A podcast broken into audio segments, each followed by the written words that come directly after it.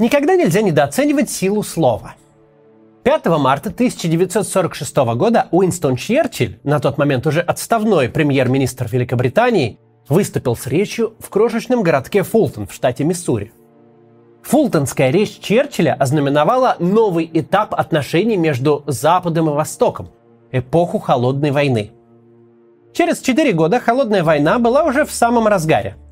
По обе стороны железного занавеса образовались противоборствующие блоки.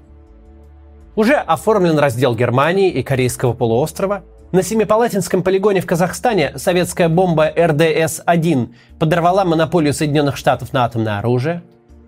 Вместе с тем в Америке стремительно нарастает напряжение от череды побед коммунистов в Китае. Нервы американских граждан уже на пределе. Однако никто не думал, что натянутая струна лопнет не в Вашингтоне или Нью-Йорке, а в захолустном американском городе Уиллинг на севере Западной Виргинии. Уиллинг, к слову, немногим крупнее Фултона. Здесь малоизвестный сенатор-республиканец Джозеф Маккарти на заурядной встрече однопартийцев выступил с незаурядной речью. Речь Маккарти спровоцировала общенациональную истерию, а сам Маккарти, сыграв на страхах своих сограждан, в одночасье получил власть государственного инквизитора. Сложно сказать, во что превратились бы Соединенные Штаты Америки, если бы расстроенные нервы американцев не взялся вылечить народный психотерапевт, тележурналист Эдвард Марроу. Впрочем, в те темные дни он не сделал ничего сверхъестественного. Марроу просто поговорил со своими соотечественниками. Он обращался к ним напрямую с телеэкрана. И каждый раз прощался, желая зрителям доброй ночи и удачи.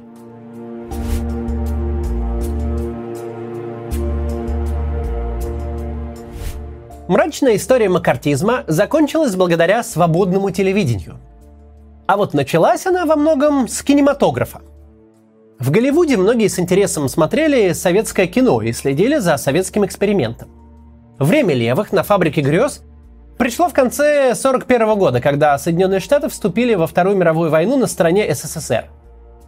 В прокат стали выходить откровенно просоветские фильмы – в восхвалении Советского Союза дальше всех зашла студия Метро Голдвин Майер с э, кинолентой «Песнь о России», где страна колхозов изображена как рай на земле –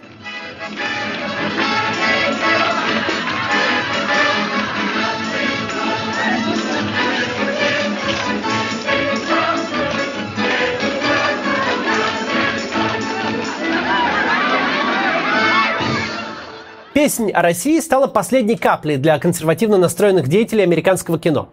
В 1944 году в Голливуде собирается альянс кинематографистов за сохранение американских идеалов. Пока просоветские фильмы попадают в список претендентов на Оскар, альянс кинематографистов составляет собственные списки. В них вносят фамилии режиссеров, продюсеров, сценаристов, актеров и композиторов, подозреваемых в симпатиях к коммунистической партии и к коммунистам. Наконец, в 1947 году по рекомендации Альянса первые 10 работников Голливуда предстают перед комиссией Палаты представителей по расследованию антиамериканской деятельности. С 47 по 50 год число фамилий, занесенных в черные списки Голливуда, растет непрерывно. Рушатся сотни судеб. Некоторые после запрета на профессию кончают с собой.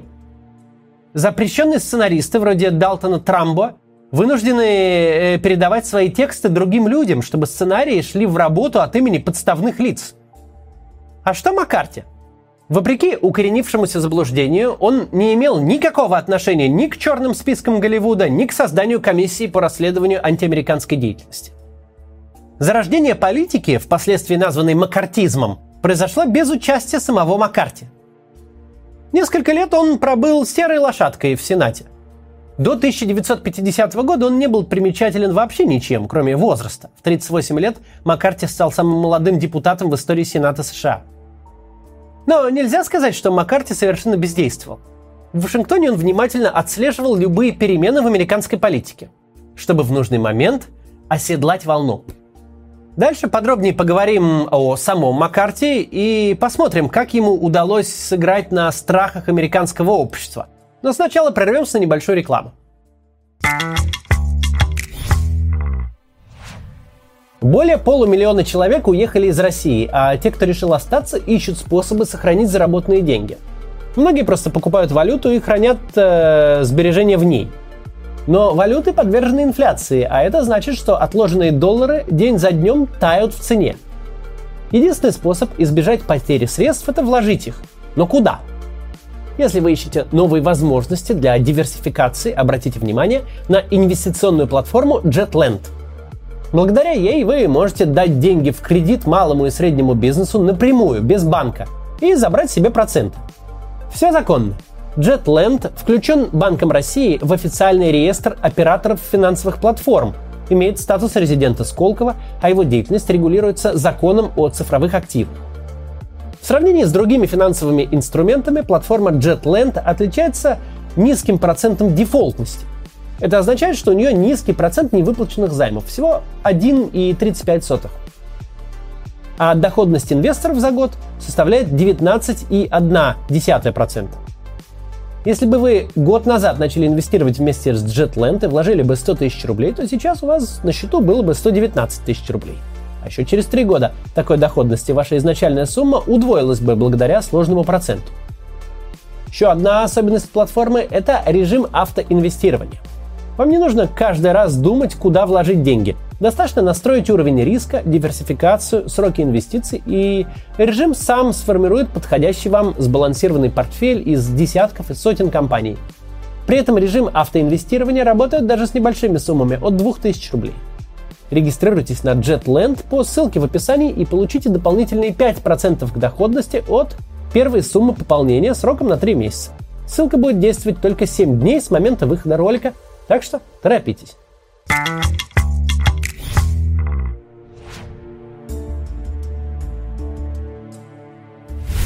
Продолжим. Джозефа Маккарти часто представляют как средоточение всех человеческих пороков – в советской прессе его называли бесноватым, а известный французский журналист Раймон Картье говорил о нем так. Этот ничтожный мужлан из Висконсина груб и неотесан, малообразованный и косноязычный. Он говорит как-то неуклюже и нескладно, сиплым, пропитым голосом. Пагубное пристрастие Маккарти к алкоголю было правдой. Остальное уже намеренная демонизация. В действительности зло бывает банальным – Большое зло способны творить обыкновенные совершенно люди, без когтей, рогов и копыт. Люди, не лишенные даже позитивных качеств. Маккарти родился в 1908 году на ферме в Висконсине. Пятый ребенок в большой семье. В 14 лет он бросил школу, чтобы работать, а в 20 вернулся за парту и за год наверстал программу. После школы он изучал электротехнику и юриспруденцию, упражнялся на боксерском ринге, а также в местном дискуссионном клубе – в 31 год Маккарти стал самым молодым окружным судьей в истории штата Висконсин. Острословие нового судьи быстро привлекло внимание публики. Так, рассматривая дело об убийстве, Маккарти дал подсудимой денег на сигареты со словами «Ее муж был отвратительным типом и явно заслуживал смерти». С началом Второй мировой войны Маккарти отказался от брони, положенной судьям, и ушел на Тихоокеанский фронт. Служил он в авиации. Впрочем, э, будущий политик, популист, потом весьма преувеличивал свое участие в войне. Полученную по неосторожности травму ноги Маккарти выдавал за боевое ранение, а свое прозвище «хвостовой стрелок Джо» он представлял как доказательство подвигов. В действительности его так иронично прозвали сослуживцы за фантазию, как у барона Мюнхгаузена. И за то, что он как-то ради развлечения расстрелял кокосовые пальмы из хвостового пулемета бомбардировщика – После войны Маккарти решил побороться за право выдвинуться на выборы в Сенат от республиканской партии в штате Висконсин. Он бросил вызов действующему сенатору Роберту Лафолету-младшему, представителю целой династии политиков-республиканцев. Лафолет-младший счел ниже своего достоинства участвовать в дебатах с Маккарти и в результате проиграл. Ирония здесь в том, что Маккарти, как меньше из зол, тогда поддержали коммунисты. Победив во внутрипартийной борьбе, Маккарти позже одержал победу и над соперником от демократов. Знали бы висконсинские коммунисты, чем это обернется через каких-то три года.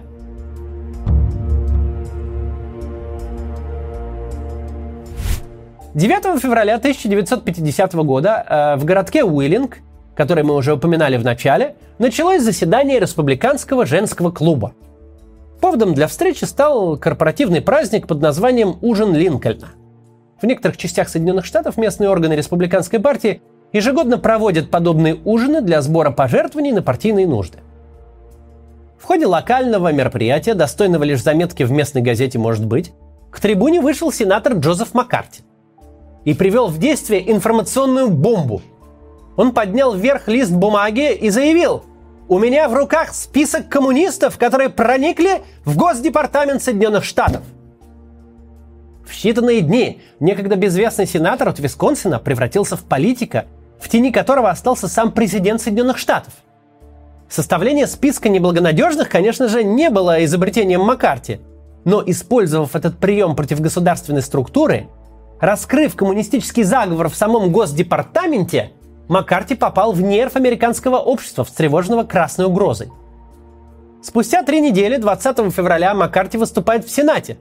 Его речь продолжается 5 часов. Сенатор заявляет, 81 сотрудник Государственного департамента симпатизирует или даже работает на коммунистов. Экстренная комиссия под председательством сенатора-демократа Милрода Тайдингса отклоняет обвинения Маккарти как голословные. Однако Маккарти уже не остановить. Он начинает охоту на ведьм. Летом 50-го года в карьере Маккарти произошло два важных события. Вспыхнула война в Корее между просоветским севером и проамериканским югом. И в это же время в США Федеральное бюро расследований арестовало большую группу американских ученых. Их обвинили в передаче сверхсекретных военных технологий Советскому Союзу. Речь шла в том числе и о ядерной бомбе. Маккарти получил наилучшее доказательство своей правоты. Воюющая Америка, дескать, наводнена коммунистической агентурой. Коммунисты проникли везде. Теперь вся страна поддерживает курс Маккарти. В атмосфере всеобщей подозрительности теряют работу учителя, профсоюзные деятели, артисты. За границу выдавливают самого Чарли Чаплина. В федеральных и местных органах власти множатся комитеты и комиссии, задача которых – поиск коммунистов – на уровне штатов принимают беспрецедентно суровые законы против антигосударственной деятельности и коммунистической пропаганде.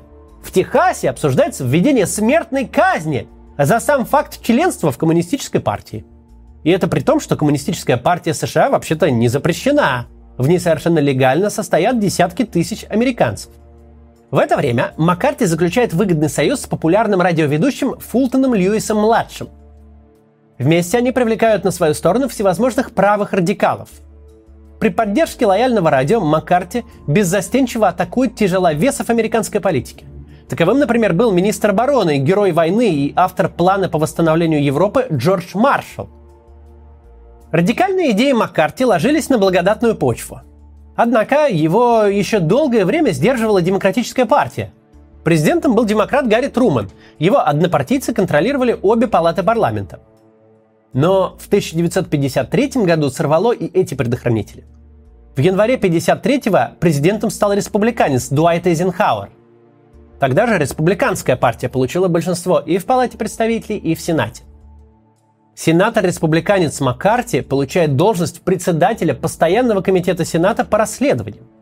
За 15 месяцев под председательством Маккарти проходит 169 слушаний. Сотни человек, вызванных в Сенатский комитет, вынуждены оправдываться и доказывать свою непричастность к заговору коммунистов. Одновременно не прекращает работу и упомянутая ранее комиссия Палаты представителей по расследованию антиамериканской деятельности. Дело доходит до того, что на предмет наличия неуместных книг проверяют подведомственные библиотеки. Ситуация выходит из-под контроля. Из-за параноидального страха перед красной угрозой страна начинает поедать саму себя – к тому же к красной добавляется еще и лавандовая угроза. Теперь Маккарти рисует картину масштабного антиамериканского заговора геев с коммунистами. А что дальше? Какого еще цвета угрозы выдумает Маккарти, пока под подозрение не попадет каждый американец?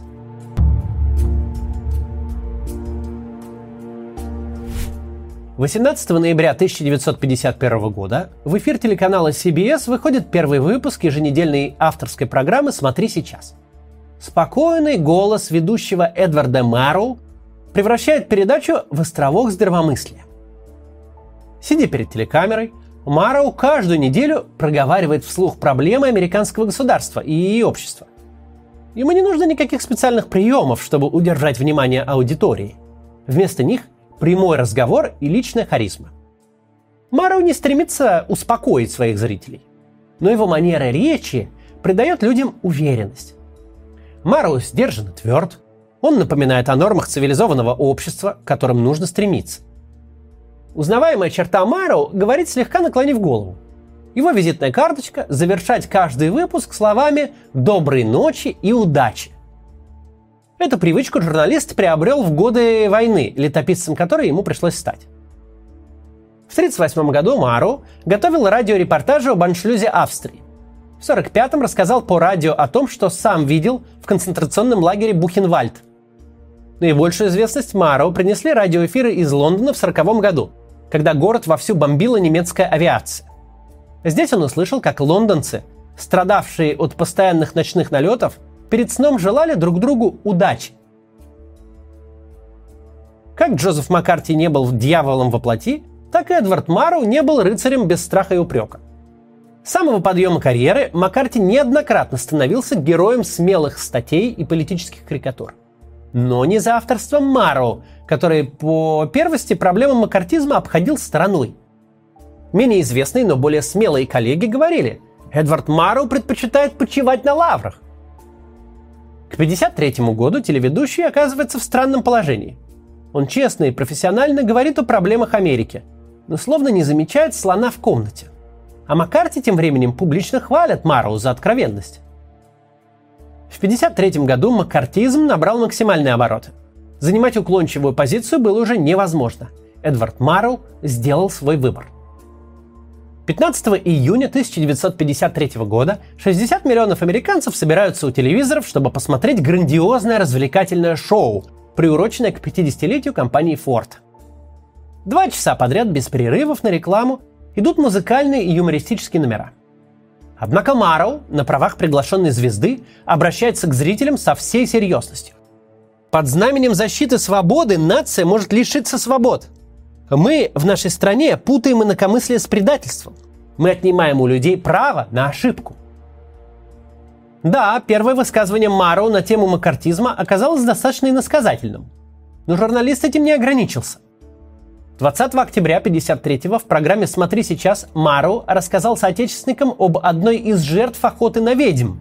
Это был 26-летний лейтенант военно-воздушных сил США Милу Радулович, он был с позором уволен из армии за то, что в симпатиях к коммунистам был совершенно бездоказательно обвинен даже не он сам, а его отец и сестра. Мару не только помог молодому офицеру восстановиться в армии, но и показал на его примере, до какого абсурда и издевательства над законностью доводит страну повальная шпиономания. Разве на этих принципах строили Соединенные Штаты Америки? Впрочем, Мару так и не произнес тогда фамилию Маккарти. А тот не унимался и продолжал подминать под себя государственные институты. В конце 1953 года Маккарти почувствовал себя уже достаточно сильным, чтобы объявить политическую войну армии Соединенных Штатов. Туда, по словам Маккарти, тоже проникли коммунисты. Ставки оказываются очень высоки. Если сенатор публично обломает зубы о вооруженные силы, это станет концом его карьеры. Но если и армия окажется Маккарти по зубам, то тут его уже не остановит никто – Эдвард Марроу принимает решение. Его задача, как политического журналиста, состоит уже не в том, чтобы грамотно отреагировать на события в стране. Его журналистский гражданский долг – прямо повлиять на ход событий. Марроу рискует и, наконец, открыто выступает против Маккарти. 9 марта 1954 года прошло ровно 4 года и 1 месяц с тех пор, как Маккарти взбудоражил общественность на ужине в Уиллинге – 9 марта Эдвард Марроу выходит в эфир со специальным выпуском программы «Смотри сейчас» под названием «Отчет о сенаторе Джозефе Маккарти».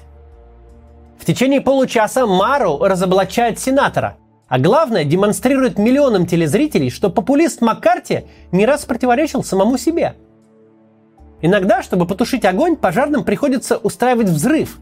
Взрывная волна сбивает пламя. Вот так и Маро взорвал в эфире CBS спасительную информационную бомбу. На глазах у всей страны с Маккарти сорвало мантию великого инквизитора. А под ней оказался непоследовательный демагог и манипулятор. Как профессионал, Эдвард Марроу предложил Джозефу Маккарти прийти в студию и ответить на критику. Маккарти согласился и 6 апреля совершил политическое самоубийство.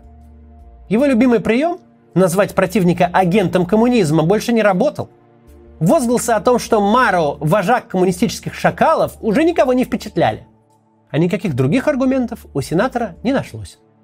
Вся Америка увидела, насколько несостоятелен и даже жалок оказался Маккарти. Вскоре Маккарти с треском проиграл затеянную им войну против американской армии. В конце 1954 года Сенат вынес Маккарти порицание. Эпоха маккартизма подошла к концу.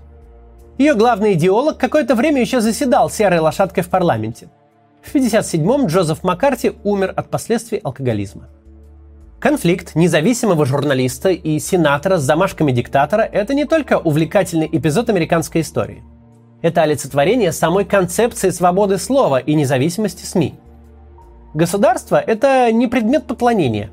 Это просто форма организации совместной жизни, предназначенная для обеспечения людям безопасности, благополучия и комфорта. Государственная служба не возвышает над людьми, напротив, она делает госслужащего подотчетным гражданам, не существует идеальных государств. И демократия, как говорил Черчилль, это не идеал и не ответ на все вопросы. Вообще ужасная форма правления, но ничего лучше еще не придумали. Даже развитые демократии то и дело спотыкаются о негативные качества людей. Политик может сыграть в настроениях граждан. Граждане могут поддаться манипуляции. И даже самая хитроумная система сдержек и противовесов, построенная на принципе разделения властей, может не сработать. И тогда главным предохранителем становится четвертая власть – независимые СМИ. Защищенные Конституцией журналисты, которым не нужно согласовывать свою позицию с государством. Которые, видя, что страна свернула не туда, могут обратиться к миллионам читателей, зрителей и слушателей, чтобы прямо сказать «Мы катимся в пропасть». Необходимо остановиться и увидеть, что черное – это черное, а ненормальное – ненормально – Критика – это не антигосударственная деятельность, а дело настоящего государственника и патриота. Если вдруг три ветви власти оказались не в силах сохранить равновесие, им просто необходимо четвертое – независимые средства массовой информации. С ними государство как раз не рухнет. Своих добросовестных критиков государство должно не прицать и тем более не преследовать, а награждать Недаром Эдвард Марроу, в конце концов, был удостоен высшей награды Соединенных Штатов – президентской медали свободы. Эдвард Марроу против Джозефа Маккарти. Нью-Йорк Таймс и Вашингтон Пост против Ричарда Никсона. Это очень важные и показательные истории о том, как даже очень богатое и успешное государство может порой пойти в разнос. И как его приводят к равновесию профессиональные журналисты, на стороне которых закон и свобода слова – до завтра. И удачи! Мы не должны путать инакомыслие с предательством. Мы должны помнить, что обвинение не является доказательством, и что вердикт должен зависеть от доказательств и надлежащей правовой процедуры. Мы не будем ходить в страхе друг перед другом. Страх не загонит нас в эпоху неразумия. Если мы углубимся в нашу историю, то вспомним, что мы произошли не от боязливых людей, нет людей, которые боялись писать, говорить, объединяться и защищать те дела, которые были тогда непопулярны. Мы можем отречься от нашей истории, но мы не можем избежать ответственности за то, что произойдет в будущем. У гражданина нашей страны нет возможности отказаться от своих обязанностей. Доброй ночи и удачи.